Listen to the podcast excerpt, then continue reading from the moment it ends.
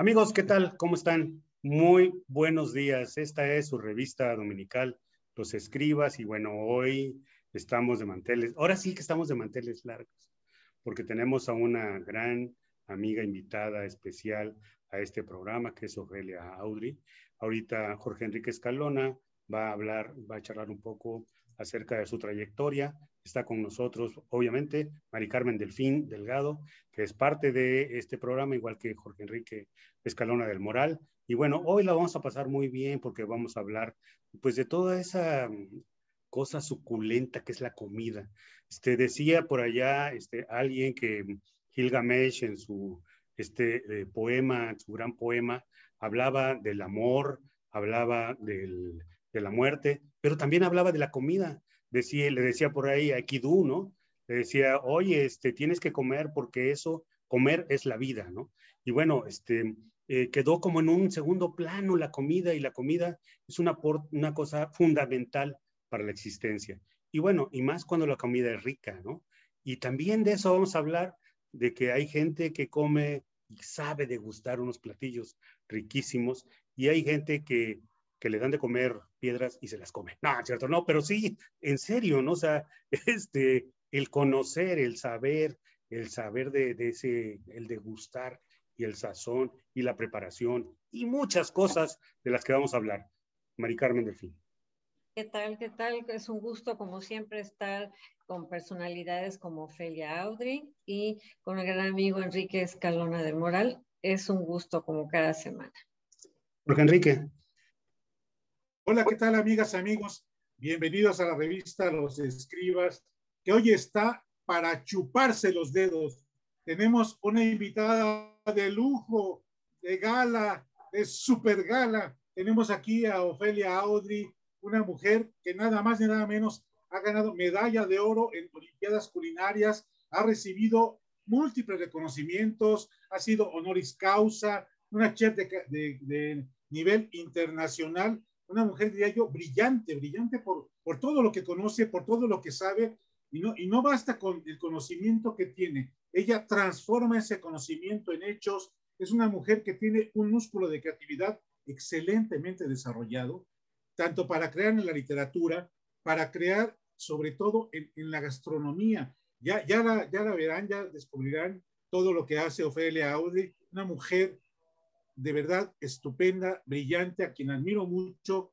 Y bueno, vale la pena este, pues ponernos de pie, como se dice, con esta invitada de hoy, que en verdad sabe de gastronomía muchísimo y escribe de manera maravillosa.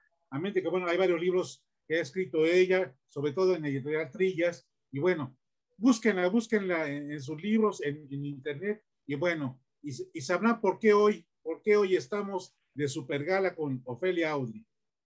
Exactamente, no, hombre, es... Eh, bueno, Ofelia, tienes la palabra. Para mí es un honor que me hayan invitado. Y ustedes nos dicen cuándo empezamos, porque es muy amplio, muy amplio, porque el mundo entero come diferente. Exactamente. Y em, es muy interesante. Por ejemplo, en, en, en Francia existe un museo que se llama el Museo del Hombre. Y existen ahí más de 800 artefactos para cocinar. Es decir, 800 instrumentos para cocinar. Sí, no, sí, sí, Es, increíble. Claro, de todo el mundo, por supuesto.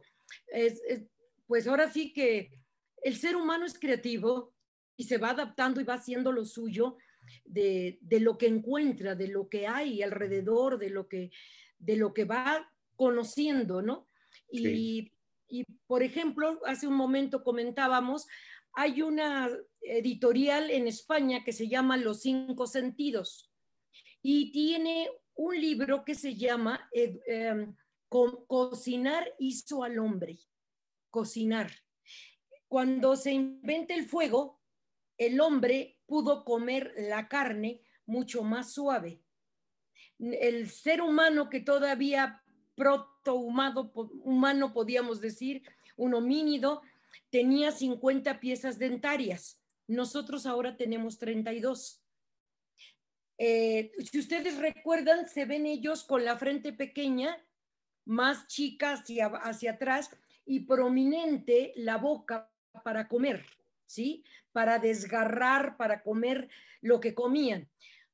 Cuando el ser humano aprende el fuego y aprende a cocinar la carne, fue mucho más suave todo.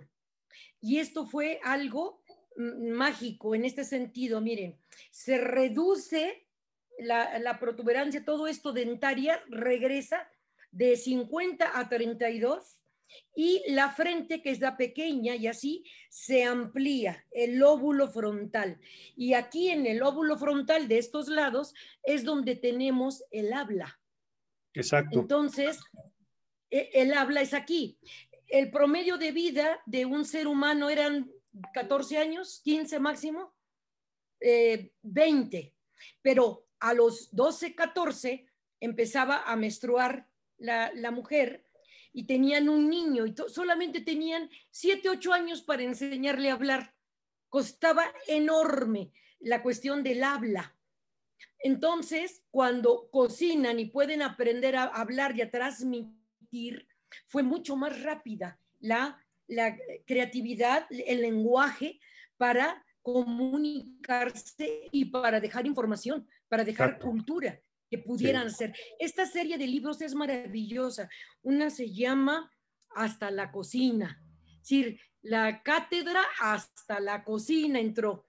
Y es que en España hicieron estos libros muy en serio para que vale la pena que académicamente se estudie la, la comida del hombre lo interesante de esto, de cuando descubren y las mujeres, por supuesto, con la recolección, con la observación, cuando por primera vez pueden, para hacerse sedentarios, tuvieron que plantar, plantar este, em, no, trigo, para pintar, trigo, la recolección de frutas, pues fueron las mujeres las que lo hicieron.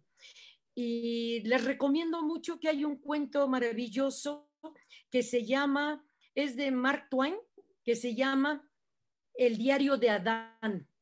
Adán hace un diario y este, claro, explica cómo le va con Eva y todo lo que le está pasando con, con ella y corrido del paraíso.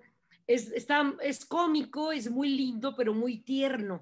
Todas las mujeres que le cuento de ese cuento, eh, al final, Adán ya es viejo, ya entendió que tenía hijos, que los enseñaron a crecer y todo, y él está frente a la tumba de Eva y dice, el que nos hayan expulsado del paraíso no tuvo ningún caso, dijo él. Eh, realmente el paraíso es estar con Eva, es decir, estar con ella. Y porque es con el que él lucha y crea, porque ella le sale ahí muy inteligente, le ayuda a todo, y el pobrecillo está espantado de que ella hace todo, es muy creativa y se le ocurre todo. Vale la pena que lean el diario de Adán y Eva, de Mark Twain. Exacto. Peter, Peter para, para no acabar. Peter Watson en, en este, Ideas, Historia Intelectual de la Humanidad, habla de la evolución del hombre y precisamente habla de esto que tú comentas, acerca de eh, cuando el hombre empezó a, comer la comida ya hervida, cuando empezó eh, el fuego y cuando empezaron también a este, asarla, ¿no? Porque al principio era cruda y después este, con, la, con la forma de, tener más suavidad en la carne, también se modificó la laringe y eso ayudó al desarrollo de las cuerdas bucales y, el, y que para, y para poderse eh, comunicar, ¿no? Entonces, este, se hizo más fácil y creció con ello la inteligencia del hombre. O sea, ahora sí que el alimento ayudó a la inteligencia, como siempre, ¿no? Realmente, ¿no? Y, hemos estado este, en un despreciando la riqueza cultural de la gastronomía, de la comida. Hablar de comida es hablar de cultura, ¿no? Como tú decías, si vamos a cualquier parte del mundo, su carta de presentación de un país es su arquitectura y su gastronomía. Y su música. Y su música también, sí, sí, sí. Y su música porque es de lo que, lo que cantan, lo que comen y donde viven. Claro. Exactamente. Pues no sé qué, qué, bueno que dices lo de este diario de, de, Adán y Eva y que le gustaba estar con Eva, seguramente porque no, no había suegra, ¿no? Ni para Adán ni para Eva.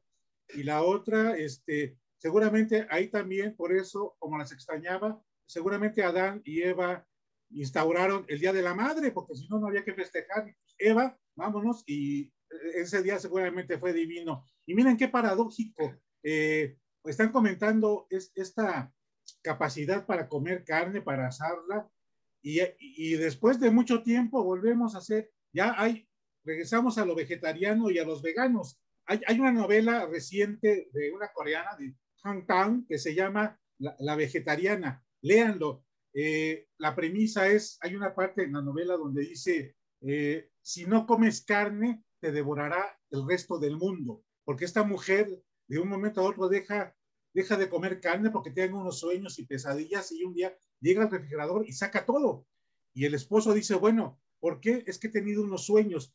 Y vamos a ver cómo este, este quitar la, los alimentos y la carne es, es un signo de rebeldía por parte de ella que le va a costar y la van a devorar. Es una novela extraordinaria porque además está hecha a tres voces, eh, donde la narra el esposo, la narra la, cuñada y la narra la hermana. Vale la pena Han con la vegetariana, vale la pena. Voy a prender la luz porque ya me estoy quedando a oscuras. Ah, para pensar en mí. Ah, no, eso voy a apagar, ¿verdad? Adelante. Sí, pues muy interesante, muy interesante el alimento. El alimento ha sido, es la, la base de la, la, vida en los humanos, en los animales y en el reino vegetal. Eh, todo es alimento. O sea, alimento está catalogado como la sustancia que nos nutre, que nos da vida, que nos hace desarrollarnos. Así es que, bueno, también estoy. Y hablando de libros, recordé que Guillermo Prieto, nos vamos tan lejos, Guillermo Prieto era amante de la comida, le gustaba comer muy bien, porque en su libro Memorias de mis tiempos, eh, habla de la comida mexicana, recorre desde su niñez todos los barrios, habla de las pulquerías, de las fondas, de los cafés de aquella época, de alcurnia, de clase media, de los pobres, de los que en las pues calles, en los rincones, en las callejuelas, eh, comían lo que estaba ahí, con la gente mugrosa, dice el mugrosa, con todos ahumados, el pulque y bueno, él, y hay una parte que me gustó mucho, que me llena de orgullo, ¿no? Por bueno, por ser veracruzana, dice que Santana una vez estaba en la mesa y le llevaron unos eh, frutas la chirimoya que le encantaba a Santana y que él como no era gastronómico, dice, ni era dragón, pero como todo veracruzano, era muy afecto a la buena comida y le gustaba eh, los buenos platillos y hablaba siempre en sus reuniones de los preparados de los guisos de camarón, de los guisos de ostión, de los pulpos, del robalo todo eso le gustaba. Así es que bueno, hay muchos libros, hay mucha literatura, hay muchos trabajos, pintura, sobre todo los bodegones, la pintura, la comida, los bodegones están llenos de comida, de comida, las representaciones están, la comida está en todas partes. Y bueno, pues de eso, ¿eh? la, comida es la vida. Así es. Este, entonces, las memorias de mis tiempos era en tres tiempos, ¿no? Entrada, plato fuerte y postre. hay un libro que, bueno, en, la, en, el compendio viene un paseo por Jalapa, este, una, una de sus secciones. Resulta que este Guillermo Prieto y eh, Manuel Altamirano estaban enamorados, bueno, echando novio con las señoritas este, Quirós. Aquí era muy famoso, eh, es muy famoso todavía en el centro de la ciudad, un, este, una escuela que se llamaba Escuela para Señoritas, donde daban este, eh, algunas eh, artes eh, culinarias, ¿no? había bordado, había costura, había gastronomía, cocina, bueno, este, y ellas eran las directoras de esto. Entonces Guillermo Prieto y, Manuel Altamirano venía a echar novio con las dos hermanas. Entonces, este, en alguno de los, de los paseos por acá, este, refiere eh, Guillermo Prieto que se comió un adobo, ¿verdad? Que se comió un adobo por acá. Bueno, lo, lo, lo, narra ahí, este, que el adobo jalapeño dice que le encantó. Entonces, pues así como le encantó, a mí también me encanta, ¿eh? Y así hay muchísima comida. ¿Qué nos platicas de la comida este, virreinal, prehispánica y, y bueno, ya este, en la colonia, este, Ofelia, sobre esto? Pues mira, en la virreinal se acostumbró mucho a comer, eh, había, llegó la almendra, eh, todo lo que, a todo se le echaba bastante almendra y nuez, que para nosotros es algo muy caro eh, ahora, pero es lo que lo que digamos se fomentó, se tradujo que se quedara.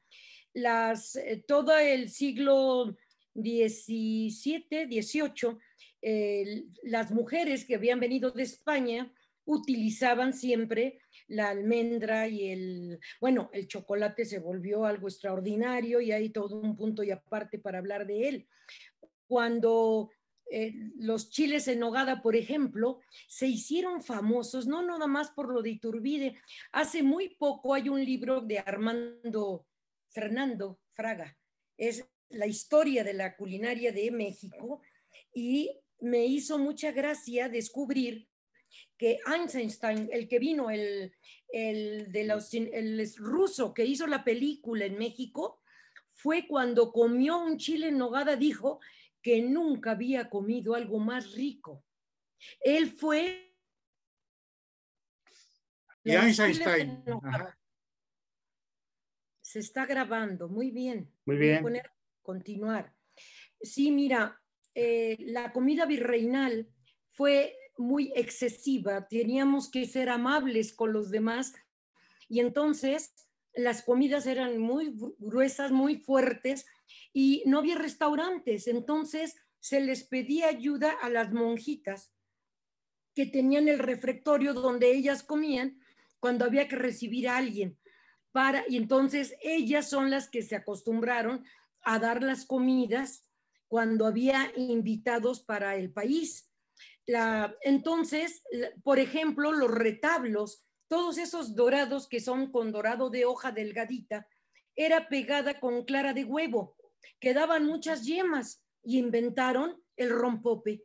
De ahí salió, se quedaban las yemas y las yemas y entonces pues a cocinarlas y hacer el rompope.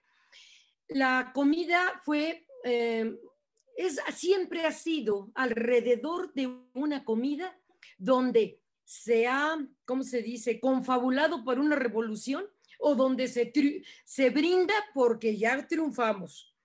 Es alrededor de la comida. La comida tiene muchísimas anécdotas.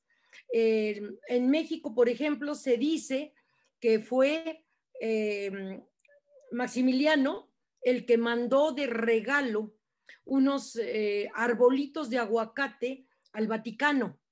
En el Vaticano hay árboles de aguacate, los mandó Maximiliano. Y cuando llegaron los españoles consideraban que eran peras mantecosas, decían, diferentes a las nuestras, porque traían a su gente para que dijera que hay bueno, había biólogos, había zoólogos que estaban viendo todo lo que había pues acá de nuevo en las Indias. Curiosamente, en el, eh, ¿cómo se llama? El diccionario de España dice, el aguacate es un fruto sin sabor. Hay que echarle limón y agregarle sal para que sepa a algo. Eh, se nota que pues no tenían costumbre de comer aguacate porque apenas lo han descubierto hace como que les diré unos cinco años, diez años y se ha vuelto mundial. Antes para nosotros era mucho más bajo el costo y lo disfrutábamos desde el que es pellejo, que se come con todo y cascarita encima de la tortilla y que nada más se le ponen granitos de sal y no hay un mejor taco que de aguacate, digo yo. Y este, y resulta que pues ya se hizo famoso y la gente lo está comiendo en exceso espantoso. Una amiga mía de Tailandia llevó seis kilos de aguacate de México y su tía se peló cinco aguacates grandes de esos has, se los puso en un plato y los empezó a comer a cucharadas, así, porque le parecían maravillosos. Pero dije, hombre, eh, siempre ha sido un condimento para nosotros más que un alimento. Lo hemos usado para hacer nuestro guacamole, las salsas con aguacate, pero allá lo están disfrutando hasta como si fuera hamburguesa, ponen arriba en vez de pan, aguacate. En medio todo lo que va en una hamburguesa y luego aguacate abajo, para comerlo así. Creo que, lo están desperdiciando, pero bueno, eh, en este momento, no en este momento, siempre hemos estado eh, intercambiando los alimentos, los que decíamos ultramarinos, es decir, después del mar. Pero siempre hemos estado en el intercambio porque ahí había una casa, acá había otra y le, hacemos, lo acomodamos y lo acomodamos a nuestros gustos. Las comidas en el virreinato, te decía todavía, es absolutamente, pues como para salir a caminar, no al vomitorium como en Roma, pero, pero sí, hay que tomarlo con calma por eso se acostumbraba, vamos a quitar todo de la mesa antes de llegar al postre, etcétera. En ese momento, las monjas fueron quitadas en un momento dado de sus terrenos. Esto es algo muy interesante porque ellas tenían terrenos y casonas y todo que rentaban. Mucha gente que moría les dejaba a las madres de los conventos sus propiedades, pero pues llegó la, quitarle las propiedades al clero y entonces se quedaron sin esas propiedades. Entonces empezaron a cocinar, a hacer mermeladas, galletas, rompopes y dulces. De ahí se dice mucho que la dulcería del convento, toda esta dulcería mexicana, pero en México teníamos ya dulceros. De hecho, México en especial somos dulceros. La Coca-Cola en México tiene más azúcar que en cualquier otra parte del mundo es más dulce, porque tenemos el diente dulce. Y las monjitas les compraban los, las figuritas preciosas de almendra eh, decoradas de frutitas, los borreguitos, eh, cosas de pepita, los, eh, estos grandes de gañates, los gañates rellenos de... Pues, de, el gaznate y también el merengue se los compraban y ellas los revendían. Ahora sí que ellas era hacer negocio eh, pues que necesitaban para poder vender y la gente decía, vamos a comprarle a las monjitas porque están más limpios. Ellas seguramente que los hacen más limpios. Hasta la fecha. Pues aquí en Jalapa, fíjate que hay un convento muy famoso que eran las, son las madres adoratrices, pero la gente la, la conoce como las madres de los dulces por los dulces tan exquisitos que hacen de jamoncillo, hacen también de almendra y bueno, toda esa clase de dulces, sí, figuritas de, de pepita. Fíjate sí, exacto, el... jamoncillo es de, de, la, bueno, aquí lo conocemos, el jamoncillo es el dulce de la pepita. De pepita. Hay de piñón también, hay de piñón y hay de almendra. Fíjate que y de coco. Y de coco, no, sí, los de coco, los la de coco son exquisitos. Pero fíjate que en la época de Leonardo da Vinci no había plastilina. Entonces él pedía a las monjitas que le trajeran por kilo la masa de, de mazapán de almendra que ellas usaban para hacer la fruta martorana, se llamaba. Las frutitas muy hermosas y pintadas que la gente rica compraba y ofrecía en sus reuniones o llevaba a la iglesia a ofrecer a una virgen, a un santo. Y entonces él pidió, pedía por favor que le trajeran el mazapán y hacía sus maquetas de mazapán de almendra. Cuando las llevaba con Ludovico el Moro a presentar, los bien educados, ya sabemos que siempre ha habido muchos patanes arriba con dinero, y entonces pasaban y le comían a la, a la maqueta le iban comiendo, comiendo, porque era mazapán de almendra. Decía, espérate que platique de lo que se trata este proyecto. Y la gente, golosos, se lo devoraban. Ese fue también una pequeña tragedia que él vivió. Cuando se casa Ludovico el Moro, le pide que haga un alcázar precioso en sus jardines, en el castillo, para la boda. Se quedó noche con luces, con todos, haciendo cosas preciosas de flores para de mazapán de almendra y de colores y todo. Se fue como a las 4 de la mañana, a las 5 a dormir. La, la, boda era a las, bueno, habían invitado a las 9, como a las 11 iba a ser aquello, no sabes. Llega y todo estaba mordisqueado, espantoso. Se le olvidó. Las ratas y los ratones del palacio se dieron una comida, pero, pero, pues un banquete que le decían, pero por Dios, ¿cómo hiciste esto? ¿Cómo se te ocurrió? E, estaba divino, nada más que había que estar la gente presente para que las ratas no lo comieran. De hecho, cuando él termina de, él salió corriendo, apenado. Le hacían bromas y burlas de que no pudo darle a 300 invitados, algo así cuando termina de pintar la última cena, el, mero Ludovico les dijo, ya ves, no pudo con 300, pero pudo darle de cenar al Señor, le decía, en, la última cena. Hay, hay, todo ligado con esto de la gastronomía, hay anécdotas por todos lados. Y aquí en México se dice que fue a Maximiliano que venía de Austria, que son dulceros, y que dijo, tomó tamales, le gustaron y dijo, ¿no los pueden hacer también de dulce? Él fue la, la, ocurrencia, pues a echarle azúcar y hacerlos de dulce también para él. De hecho, en la casa de ustedes, aquí siempre hemos hecho de limón, chiquitos de limón, pequeñitos, pequeñitos, porque los niños nunca se comen el tamalote enorme para, los, para las comuniones. Era el tamalito chiquito. Y, eso es algo muy interesante.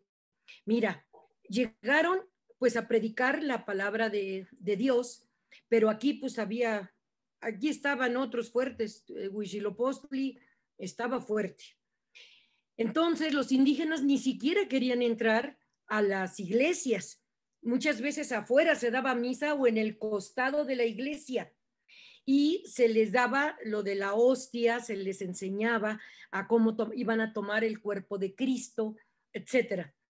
Y después se acostumbró siempre, hasta hace muy poco han cambiado, que los niños de la comunión en su casa después de la comunión van, van sin desayuno e invitan a los demás niños a comer, generalmente era atole y tamalitos.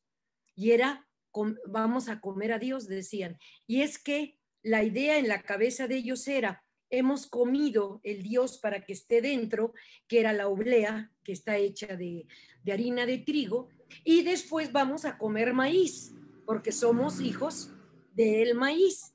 Ahí se empezó a, a quedar la costumbre, pues de que somos muy, ¿cómo se dice?, carnívoras, es decir, nos comemos a Dios unos en el maíz, otros en la, en la oblea, pero la idea era comerse a Dios para que esté dentro de mí.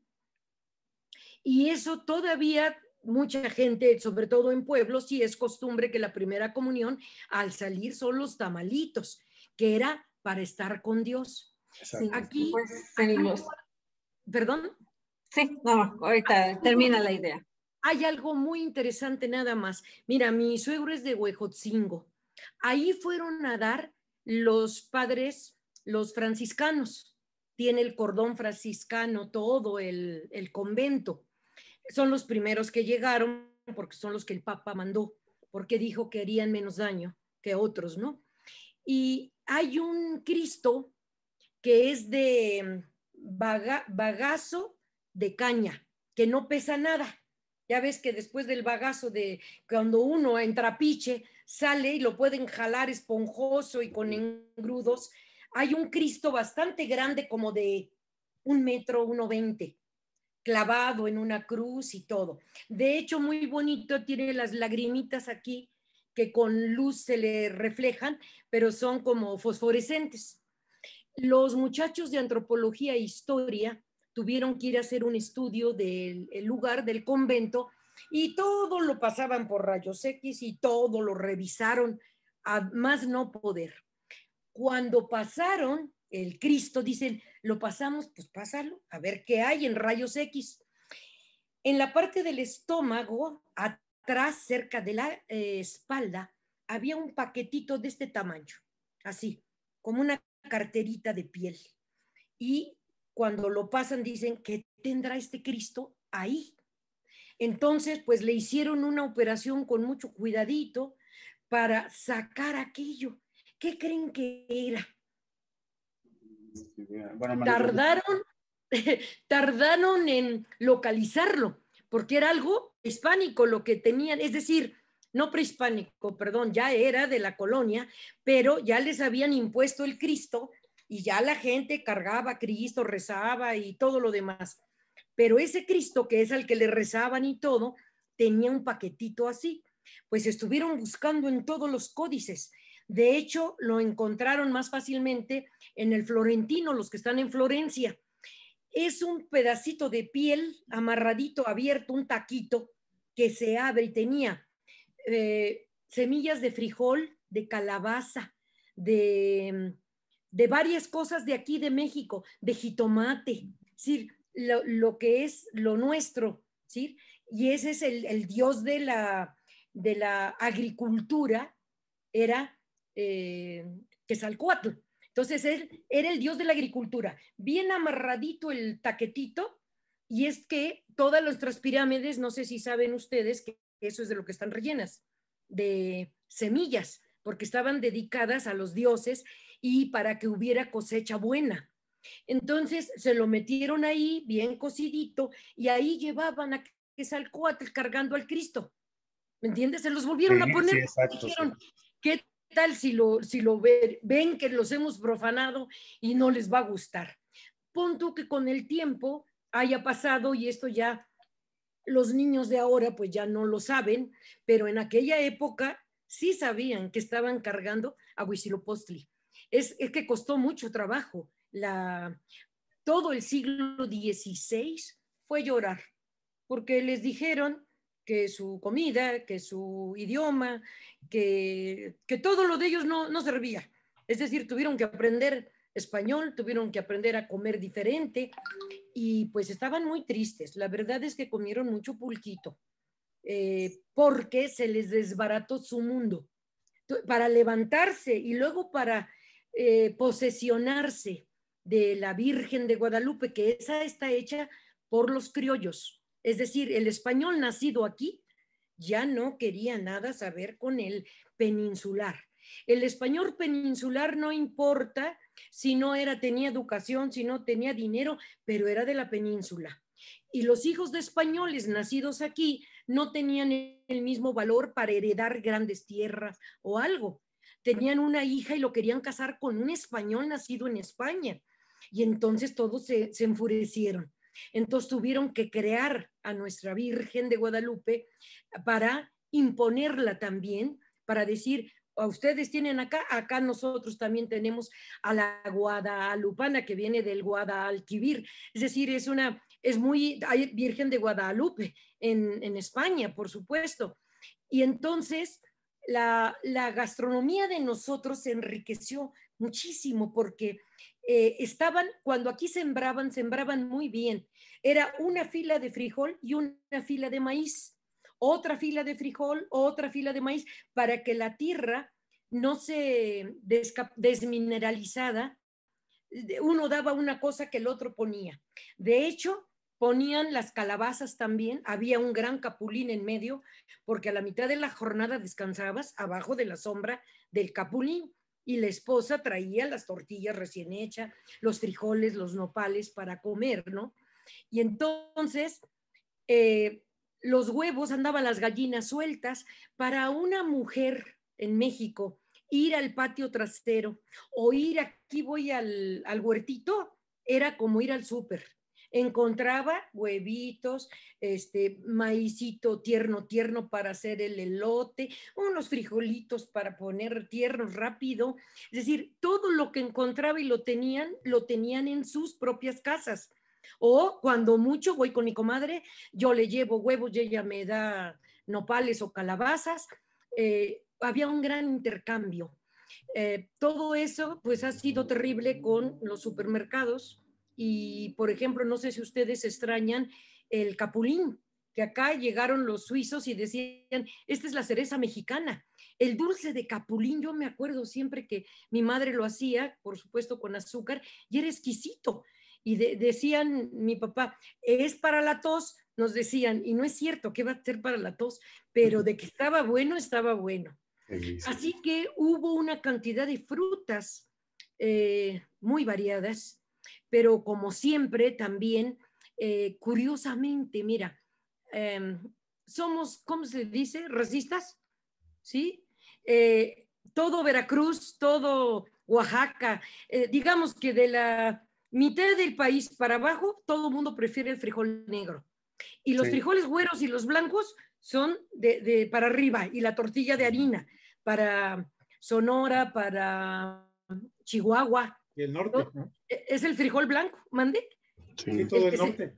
El, norte usa, la tortilla de harina, el frijol blanco, el cabrito, es otra cosa. Lo que fue muy interesante también es que cuando llegan las vacas, pues llegaban flaquitas y muy mal, pero aquí estaba muy buena la comida hasta que empiezan a crecer la ciudad y ya no las aguantaban porque se metían en todos lados los que estaban aquí. Entonces se inventó lo que es el rodeo. Los que tenían este, vacas las juntaban con otro y con otro y con otro, los vaqueros, y hacían un rodeo que llegaba hasta Chihuahua, duraba dos años.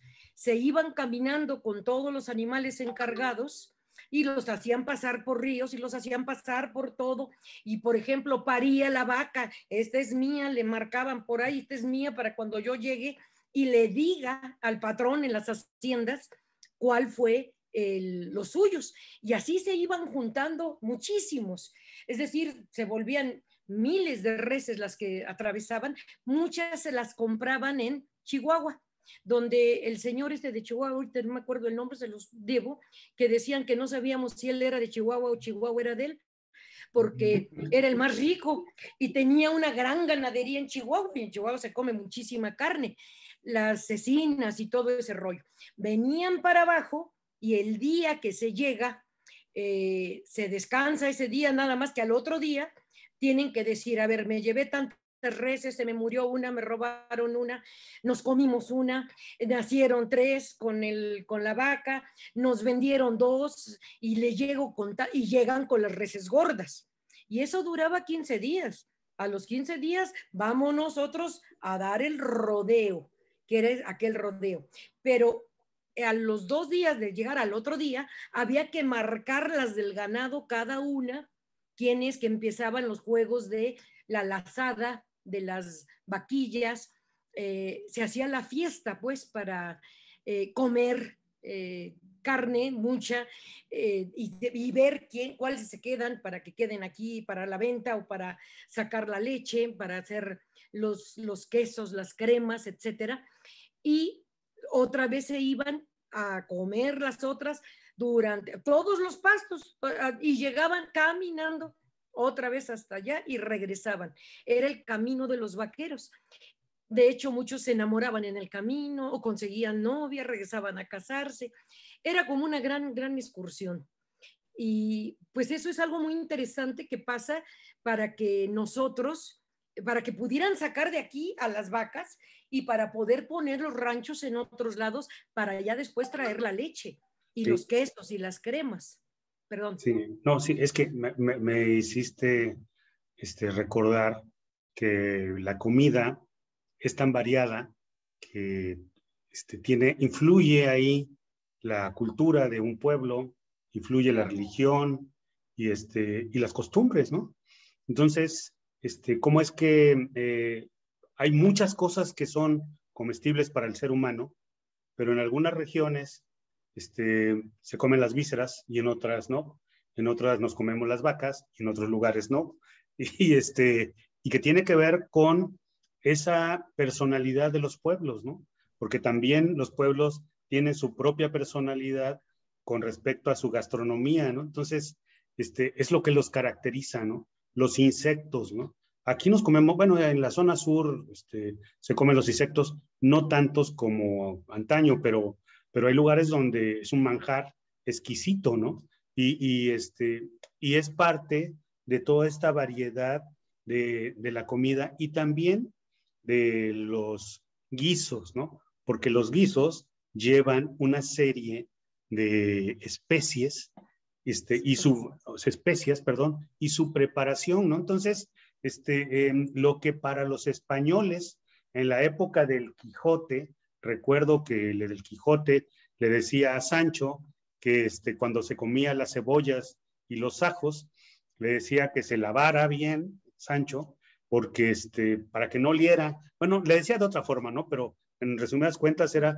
para que no oliera, ¿no? Que, que, que no oliera la pobreza, pero en realidad, pues era la riqueza, ¿no? Ellos, este, con la escasez, pues comían más este, vegetales. Y, y, me, y recuerdo uno que, bueno, ya se, se, carrila uno y también se va uno por ahí, ¿no? Este, con la plática, pero bueno, este, eh, es que me quedó mucha curiosidad de que en el Quijote hay muchas referencias a la comida y una de ellas, y, bueno, y ahí sabe uno qué comían en esa época, pero una de las que me causó mucha curiosidad fue las cazuelas de qué La cazuela podrida. La cazuela podrida, que así le decían la, cazuela podrida. Olla podrida. Y, que por, aquí en la región se conoce como cazuela podrida y aún se, se cocina, se prepara. Y, y, es este, pues prácticamente una fabada o lo que después fue una fabada o, o lo que fue eh, pues incluso hasta, hasta una paella. O sea, esa combinación de muchas carnes, este, pero que van quedando en la semana y que las juntaban, las, las cocían y va para adentro, ¿no? Esa es pues, parte de una anécdota, ¿no? De, cada región del país tiene pues su gastronomía propia. Podríamos decir que, que viajamos hace unos años a Sudamérica, Colombia, y nos decían que México era como muchos países porque cada región, cada estado tiene su propia gastronomía, su propia comida, su traje folclórico, su forma de hablar. Y pues es que el país es como, para ellos es como varios países. Que se llama Demasiado Amor. Y, ah, aquí habla un poco de la comida. En el, en el capítulo, o capítulo 23 dice, las cosas que comimos, ¿te acuerdas de todo lo que comimos? Probé contigo platillos hervidos, asados, cocidos al fuego, al vapor y bajo la tierra, envueltos y sin envolver, sábanas de carne delgada en Sonora, armadillo en Guerrero, mono en Catemaco, barbacoa en y en Actopan, chivo en Putla, venado en Yucatán, cabrito en Monterrey, chilori en Sinaloa, chorizo en Toluca y en Pátzcuaro, huachinango en Veracruz, langostinos en Catemaco y langostas en Huejutla menudo, machaca, tasajo, mixotes de carnero, pollo, res, tacos de cabeza, buche, nana, maciza, moronga, bistec, chulete y al pastor. Probé contigo caracol en Yucatán, pan de cazón en Tabasco, pescado blanco en Pátzcuaro, guachinango en Veracruz, langostinos en Catemaco, langostas en Huatulco, ceviche en Acapulco y pescadillas en Cihuatanejo, camarones en Campeche y charales en, Chapala, peje lagarto en Villahermosa, peje puerco en, en Chapa de Corzo, peje gallo en aguachil, pescado a la talla, pescado zarandeado, tortuga, jaiba, pulpo, chilpachole, callo de hacha y ostión. Probé contigo tamales de chile, dulce, mole, cacahuate, chipirín y hierba santa. Y hasta un sacahuil relleno de un cerdo completo. Me llevaste a comer pozole, rojo, blanco y verde, sopa de lima y sopa de tortilla, tortillas blancas y azules, solas y untadas con sal, con habas, con frijoles o con guacamole, rellenas con pollo, con carne, con queso y hasta con pescado y bañadas en salsa de colores. Probamos tacos, sopes, tostadas, quesadillas, enchiladas, chilaquiles, totopos, lacoyos, panuchos y pambazos, gorditas, chalupas y garnachas. Me diste axiote, pibil, escabeche y pipián, mole rojo, verde, amarillo y negro, con guajolote, con pollo, con cerdo, con pescado y con ajonjolí, chicharrón y manitas de cerdo, caldo de pollo y consomé arroz de colores, blanco, rojo, verde y amarillo. Y así se sigue en una hoja completita, Sefcovic recorriendo la comida. Y voy a, voy a apuntalar rápidamente, porque está maravilloso lo que están platicando, mi querida Ofelia. Eh, hablaste de Einstein, amigas, amigos, bueno, no dejen de ver evidentemente Viva México, que es una gran película de, de Einstein. Recientemente, hay, eh, hace cinco o seis años se presentó otra que se llama Einstein en Guanajuato. Interesante que vean la, la, el paso de Einstein aquí en, en, México. Ya que hablabas de la, del aguacate, es, es increíble. Este, recientemente salió ya un tutorial de cómo cortar el aguacate porque eh, eh, vimos que en Gran Bretaña, en Inglaterra, no sabían cómo cortarlo. Y entonces ya hay tutoriales.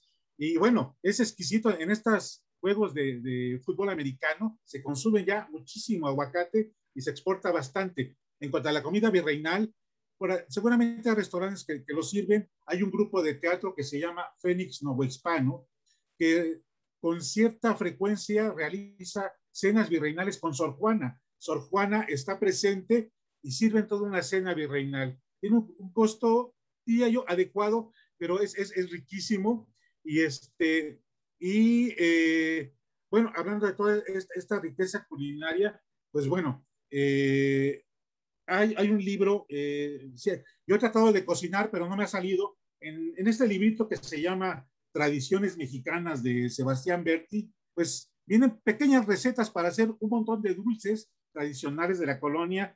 Viene para hacer alegría, besitos de colores de almendra, borrachitos mexicanos, cabellitos de ángel de cielo, capi, capirotada, chongos zamoranos, empanadas de mermelada, galletas de almendra, mostachones, muéganos, galletas de piloncillo, huevitos de patriquera, jamoncillos, mamá Carlota, natilla almendrada, etcétera, etcétera, llévelos, llévelos y suspiros de novia. Es decir, aquí hay todo un recetario para hacer estos dulces que mencionabas y que bueno, seguramente son deliciosos. Así es, sí, claro. y recordemos el recetario de Sor Juana Inés de la Cruz, que se dice que es del primero, ¿no? Que se dio a conocer eh, de la primera recopilación de la comida de aquella época, que pues como ya sabemos es eh, influencia italiana, china, española, combinada con la gastronomía mexicana, pues los primeros que también este, recolectaron, recopilaron toda esta pues sabiduría gastronómica fueron los evangelizadores. Todos ellos tienen en sus crónicas muchos, muchos capítulos referentes a la comida, admirados por los que comía Moctezuma, por lo que se cocinaba, los utensilios, eh, las especias, las semillas, la barbacoa, todo eso, este, viene en las crónicas de los evangelizadores. Y con el aguacate volvemos, este, una amiga brasileña, tú la conoces, Enrique, nos decía que estábamos muy mal porque cómo es que comíamos el aguacate con sal si el aguacate se come con miel, porque el aguacate es una fruta que los mexicanos están muy mal, dice. El aguacate no se come así. O sea, ellos, para ellos, este, es, bueno, sí es una fruta, pero cada quien tiene su forma, ¿no? De, de, de comerlo. Tuve unos invitadas de Argentina, partieron así el aguacate, le echaron azúcar y con tenedor sí. lo movían para comerlo con azúcar. Ahora, México tiene helados de aguacate, sí, los licuados. Eh, es decir, eh, yo pienso que es una de las más versátiles grasas del mundo. Es una maravilla el, el, aguacate. Pero recuérdenme, hay un recetario, cuando hablemos de recetarios, hay uno de 1500 y pico, y ese recetario dice, esta mañana vino un muchacho a preguntarme de la comida. Estaba muy interesado, ¿qué le ponía yo a la olla? de este muchacho, me parece que se llamaba Miguel, Miguel Cervantes, creo que de Saavedra, está haciendo un libro y vino a preguntarme cómo hago la comida, para cuál. Entonces, es un hallazgo maravilloso de este recetario que Miguel de Cervantes estaba investigando. Se fue a la cocina a preguntarle a alguien qué le pones, porque estaba haciendo su libro. Es algo muy hermoso saber que, pues que él también se andaba interesando qué pongo, qué le busco, qué hago, ¿no? De hecho, eh, esto de comer hizo al hombre, de veras es interesante cómo se amplía, se progresa, se atora. Por ejemplo, cuando hablemos del chocolate, verás que Estados Unidos, con la guerra, ahorita de ahí viene lo de la carne que se dijo, mira, Estados Unidos en la Segunda Guerra Mundial entró al final, más bien a recoger, a dar un garrotazo y recoger. Y entonces, como ellos comían sus hamburguesas, los hotcakes aplastados de, de, hamburguesa, les decimos, eh, de carne, se puso como de moda que ellos tenían una buena alimentación, porque es un país rico, porque ta, ta, ta, ta, ta, ta. Por supuesto que China, que su base es el arroz, ellos tienen pato y cerdo, no tienen eh, lo que son las vacas y con la cantidad que tienen de verduras y pescados, la tienen perfectamente, pueden estar perfectamente nutridos. Y en la India lo mismo, con las nueces que tienen y almendras y todo lo que toman, no es necesario comer carne de res, sobre todo, que es la roja, o la de cerdo, que hace, entre comillas, más daño que pescado, que pollo. A mí me decía mi, mi doctora toma pescado unos siete veces a la semana, me decía, porque es mucho mejor. La mujer que vive más años, más longeva y sana, es la de Japón. Y es que le entran al pescado como siete días por semana. Así que realmente hay muchísimas cosas que han cambiado ahora cuando uno hace em, el estudio. Por ejemplo, si los antiguos mataban un mamut, era no para comérselo en especial, era para ver si podemos contra ese animalote enorme, todos. Y si en la tribu éramos 25, 30 y con lanzas y con todo y lo hicimos caer en una trampa, pobre animal porque murió a picotazas y a poco a poco porque no se lo pudieron matar rápido. Pero después se lo intentaban acabar antes de que se les pudriera pero eran 30 gentes comiendo tres días, cuatro días, cinco días y no se acababan el, el, el, este, el rinoceronte.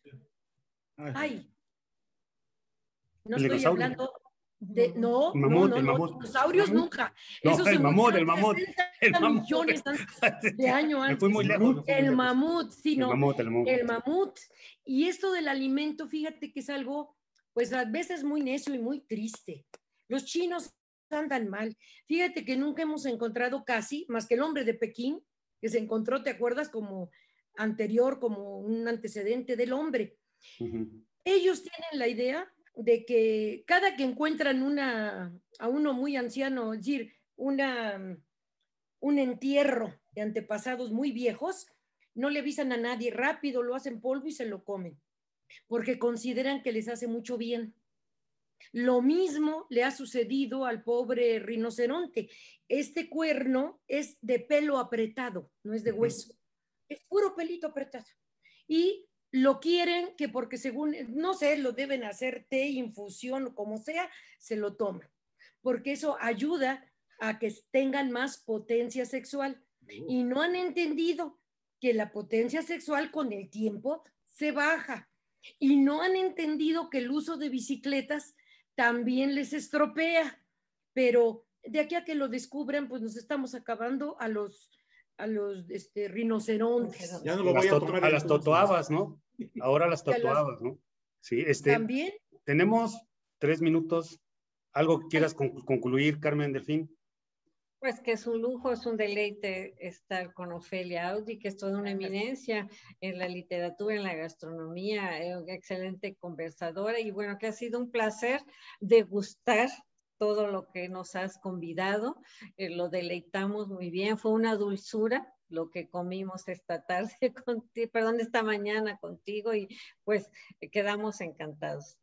Enrique. Gracias algo con lo que Ay, ahorita que, hablaste de arroz, diría yo, este arroz ya se coció y de qué manera, ¿no? Finalmente creo que el arroz simboliza también prosperidad para los chinos. Dicen, eh, ojalá que tengas tanta prosperidad como suficiente arroz para compartir, por eso le aventaron arroz antes a, los novios. Entonces, pues hoy, hoy nos llenaste de prosperidad y de magia, mi querida Ofelia, ha sido maravilloso. Yo me quedé picado, pues. Pues mira, tenemos que este, seguir porque mira, eso del arroz es buenísimo. Llegó con la nao de China y el arroz para todos, siempre nos aventaban arroz. que deberían aquí aventarnos maíz de trigo, no, de maíz de, digo, semilla de, de maíz, porque aquí comemos tortilla. La idea es que haya abundancia, que, es para que no, no falte la comida, ¿no? Entonces, aquí deberíamos tirar maíz, pero esto se adquirió de China, de, la, de, allá se trajo la idea y se trajo la idea de las, ¿cómo se llama? Eh, la flor, la flor del naranjo. las novias llevan azares el naranjo es, eh, ahí tenemos que hablar mucho rato de los chinos. Eh, los naranjos o los limoneros son originarios y la mandarina de China.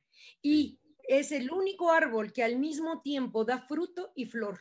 La idea es que la novia dé fruto y flor. Tenga hijos y esté este, Quiero, quiero, quiero agradecerles, sinceramente, Ofelia, realmente nos has dado una cátedra estupenda de, de gastronomía. Muchas gracias a Mari Carmen, a Enrique, y este, esperemos que no sea la última vez. No, te queremos aquí para que nos platiques de la sal, de, no, hombre, tienes de los, cubiertos. de las, no, no, de todo, de la sociabilidad que, que va junta con la alimentación. Y bueno, este, te agradecemos mucho. Eh, estamos en el tiempo. Este, amigos, les agradecemos mucho este domingo que hayan estado con nosotros. Muchísimas gracias a todos y nos vemos la próxima